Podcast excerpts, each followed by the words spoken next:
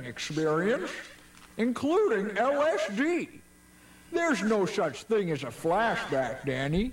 You need to get a job so that you can curb this free-form anxiety of yours. WCBN-FM Ann Arbor. It's free-form. 88.3 on your toaster.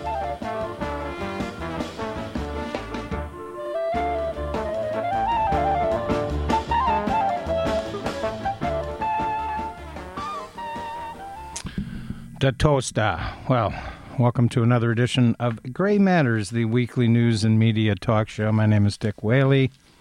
My partner, Jim Dwyer, has other obligations tonight, so he'll be back with us next week. Obviously, a kind of strange day today, in particular, late-breaking news about Anthony Weiner that I'm really not going to go into. This is one of these pseudo-scandals. Obviously, a sexting scandal has finally come out in the open, and Anthony Weiner, so to speak, has come clean, but I'm a little unclear if he should resign. I don't really think so. He obviously misled the media about several things, but gather around, children, and you shall hear that Sarah Palin is still not terribly clear about the midnight ride of Paul Revere. Yes, indeed, Palin was on her tour bus tour last week. I'm still looking for Mitt Romney's body. Mitt Romney, of course, officially announced for president, and Palin walked all over the story. The Manchester Union's front page told it all. There's a huge picture of Palin and a little tiny picture of Mitt Romney with an American flag in the background. Romney continues to, I think, have a problem of being all vitalis with no vitality. I understand Mitt Romney. I understand what he stands for, what his agenda is all about. I thought that his performances last week in front of the camera were, you could kind of read from the body language that he's just not there yet. I don't know that his heart is really in it. And there's a kind of a, probably a gnawing level of discomfort that he has problems in the Republican Party. And I don't think he feels quite comfortable with who he is. I think I said a couple of weeks ago that he strikes me as still chasing his shadow. And he can't really decide on a political strategy that's going to get him through the Republican nomination. I think that the fact that he's a Mormon is an additional liability for him in the Republican Party. I don't think that this would hurt him if he were a Democrat. And, of course, one of the signature issues, the deficit, or I should say health care, he still has very awkward positions on his own plan in Massachusetts that's very similar to the so-called Obama plan, which originally, as most historians are now noting, really goes back to the 1990s and was the John Chafee program, the former senator, Republican senator from Rhode Island, who, while he was in the Senate, frequently voted with the Democrats on many issues. A dying breed, a moderate Republican.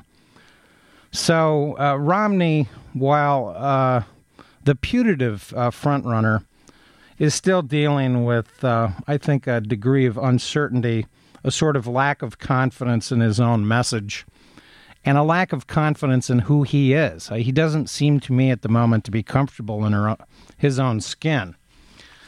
Now, Sarah Palin has no such problem. She's very confident about her own message to the extent that she has one.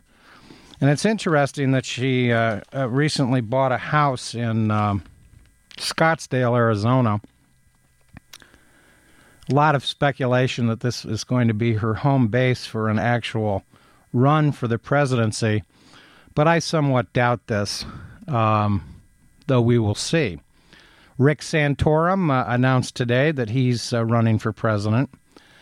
And needless to say, that monumental event got washed out in the hysteria concerning Anthony Weiner. We're not going to tell any Weiner jokes. We'll just say that this has emerged as a sexting scandal, and it's quite unclear who received what, when, or if any of it's relevant. I don't, on the face of it, see that any crimes were committed. Anthony Weiner has now admitted that his several awkward press conferences last week. I thought that Wednesday was the sort of the seminal day. He denied sending the text, but then used a kind of legalistic answer to say that he didn't know with certitude if that was a picture of himself, which struck me at the time as kind of strange. And, of course, he claimed he'd been hacked. What's interesting about this hacking business is there actually have been numerous examples of actual hacking that is going on. I think I read recently that Facebook now has 700 million users worldwide. And it's interesting that the media last week definitely demonstrated that hacking somebody's Twitter account can be done quite quickly and quite easily. And as for the star of the Anthony Weiner scandal, a kind of a scoundrel named, what's his name, Anthony Breitbart, I wouldn't worry too much about what his agenda is all about.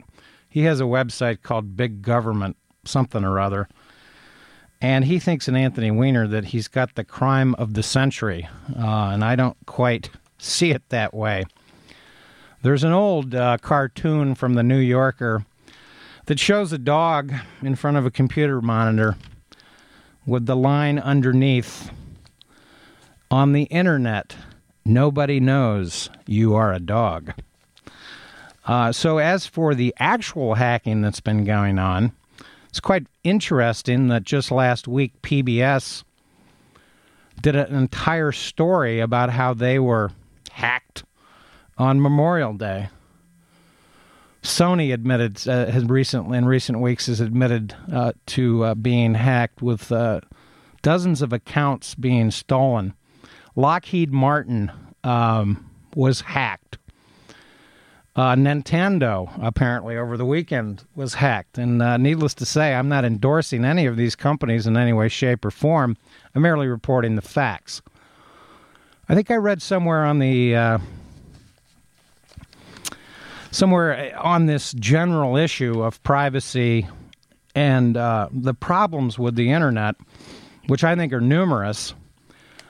And I have a kind of a unique perspective on this. I still don't have email. I don't have a Twitter account.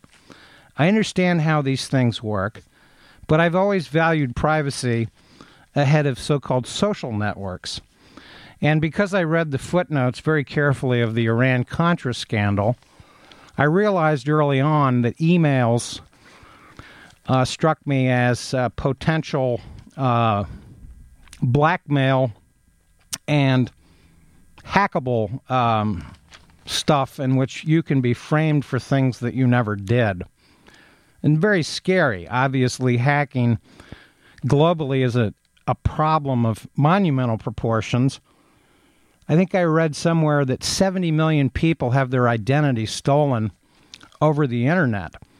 And this, of course, has become a global problem. The most famous case or ongoing story in the past year regarding hacks and leaking information as the result of quote-unquote hacking into systems concerns WikiLeaks.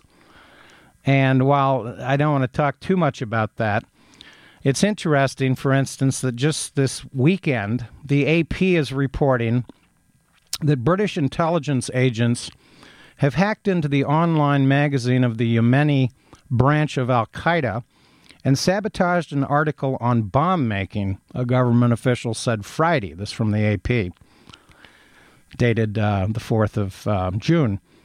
The English-language magazine Inspire had published an article last year titled, "Make a Bomb in the Kitchen of Your Mom." The agents, reportedly working for British eavesdropping agency, replaced the instructions with a recipe for cupcakes. Now, while this strikes me as a benign job of hacking into an al-Qaeda website, the Yemeni branch, needless to say, and of course Yemen is in the news prominently over the weekend as the leader of Yemen fled the country. The leader of Yemen, a sort of nominal American ally, in a very chaotic situation. People have described Yemen, particularly professional intelligence analysts, as the next Afghanistan. It has a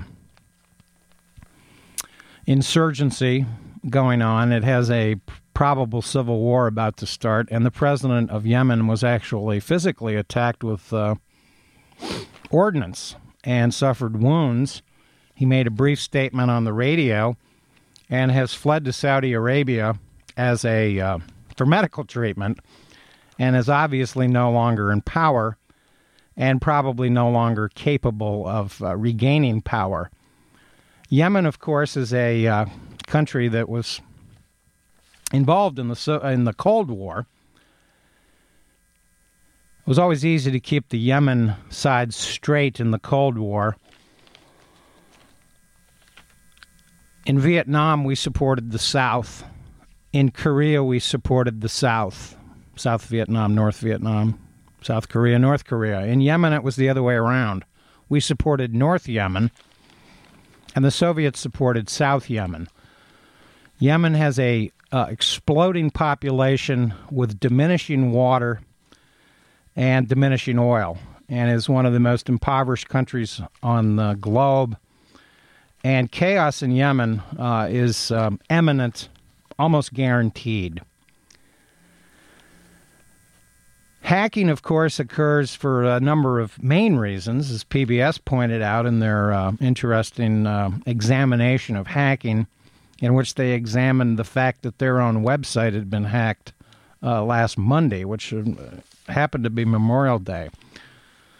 And I, of course, paid attention to this story because Anthony Weiner was suggesting to the public that he had been hacked.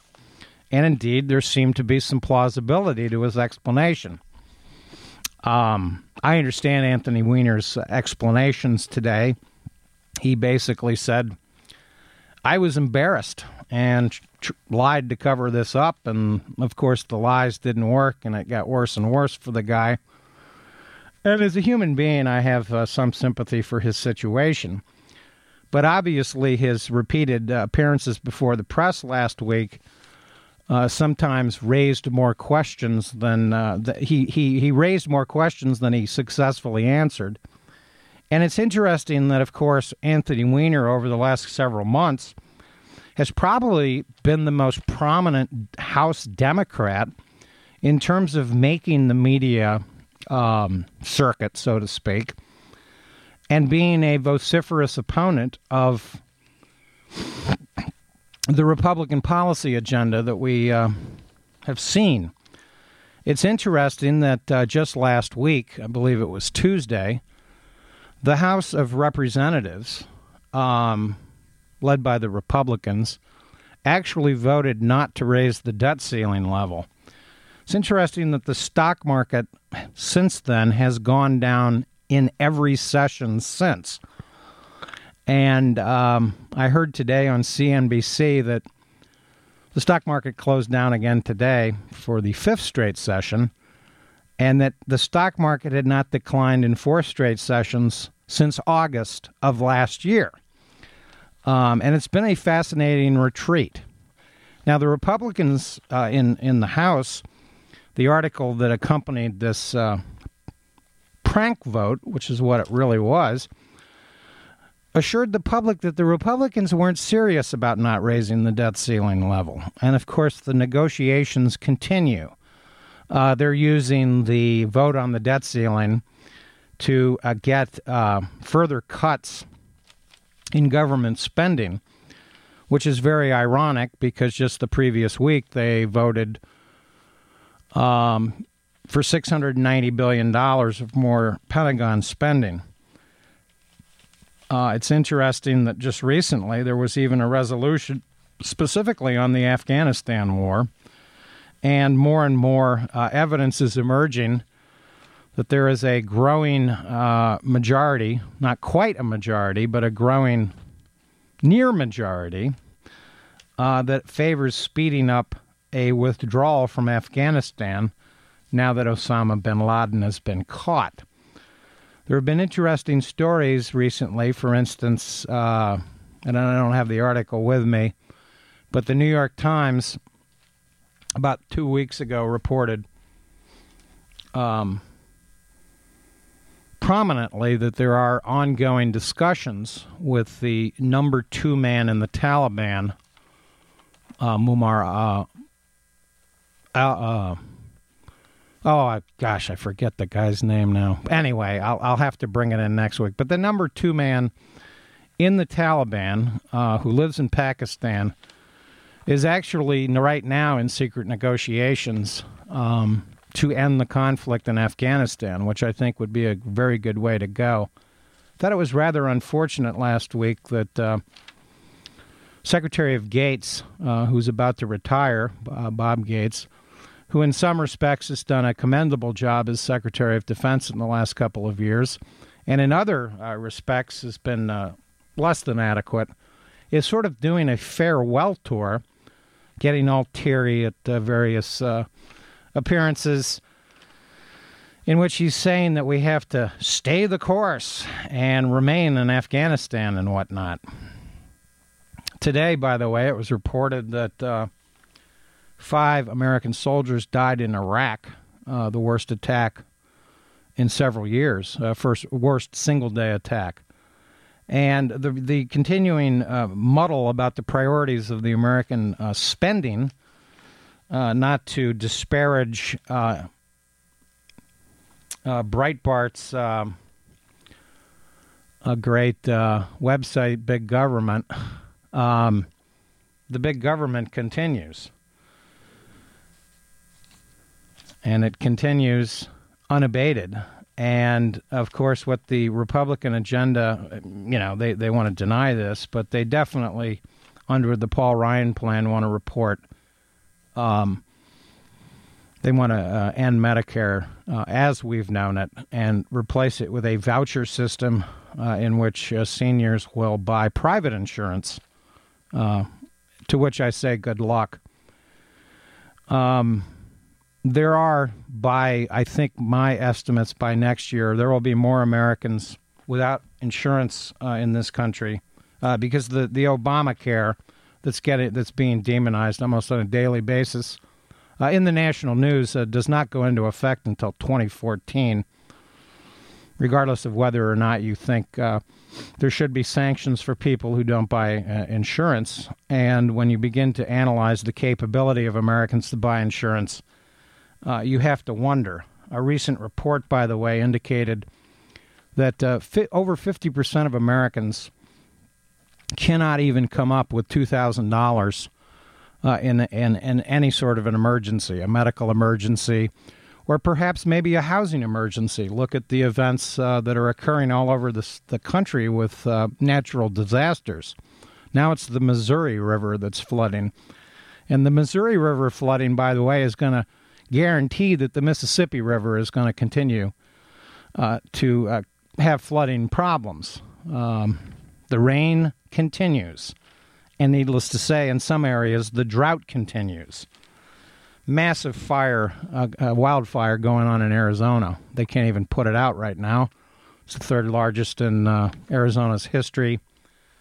Sarah Palin is moving to Arizona, and it's fascinating that Scottsdale, where she's moving, is described as a unique combination of cowboy country, open spaces, sophistication, snobbery, resorts, arts, golf, spring training, and plastic surgery.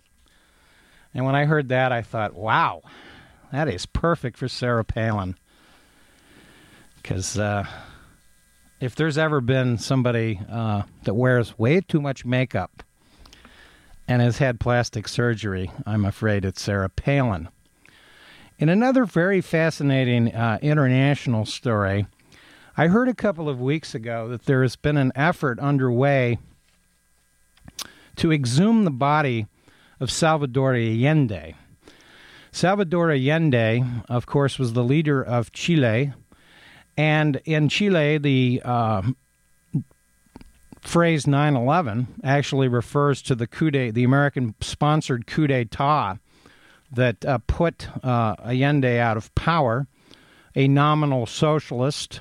Chile has been in the news this weekend for other reasons. There have been volcanoes erupting down there. And there are a couple of very interesting updates regarding the coup in Chile. This, of course, the coup in Chile, sponsored by the American government, all sorts of strange connections to the Nixon administration, Henry Kissinger, and Augusto Pinochet, who was actively supported prominently by the Reagan administration in the 1980s for being anti-communist. It was reported that Salvador Allende, and the reason his body is being exhumed, apparently was shot before he supposedly killed himself with his own AK-47. The government's version of Allende's death was that he committed suicide, as the palace in Santiago was overrun by the forces backed by Augusto Pinochet. Henry Kissinger famously commented that we cannot allow a country to go communist because of the irresponsibility of their own people in justifying what we did there.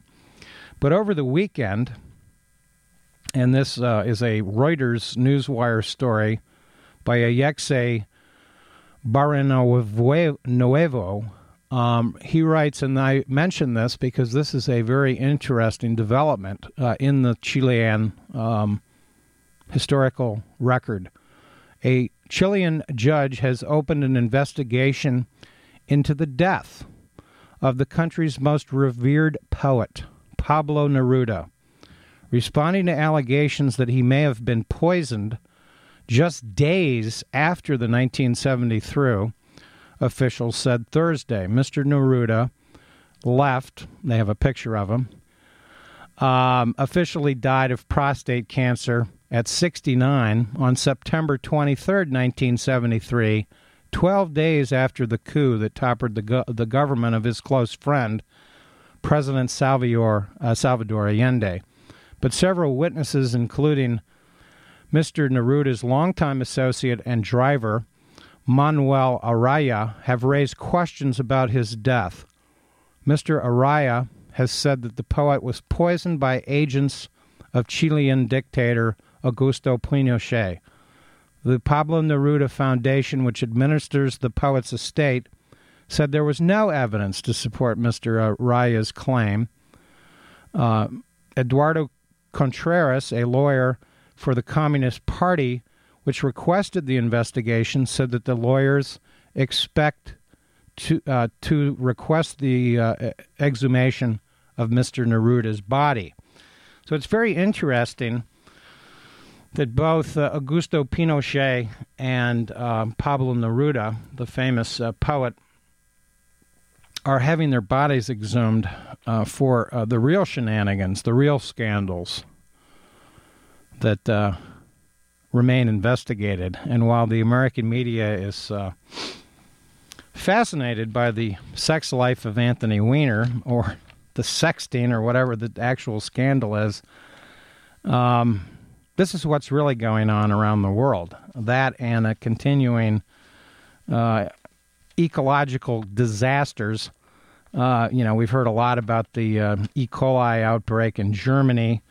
That's been linked, apparently, and I emphasize the word apparently, to bean sprouts. I don't know.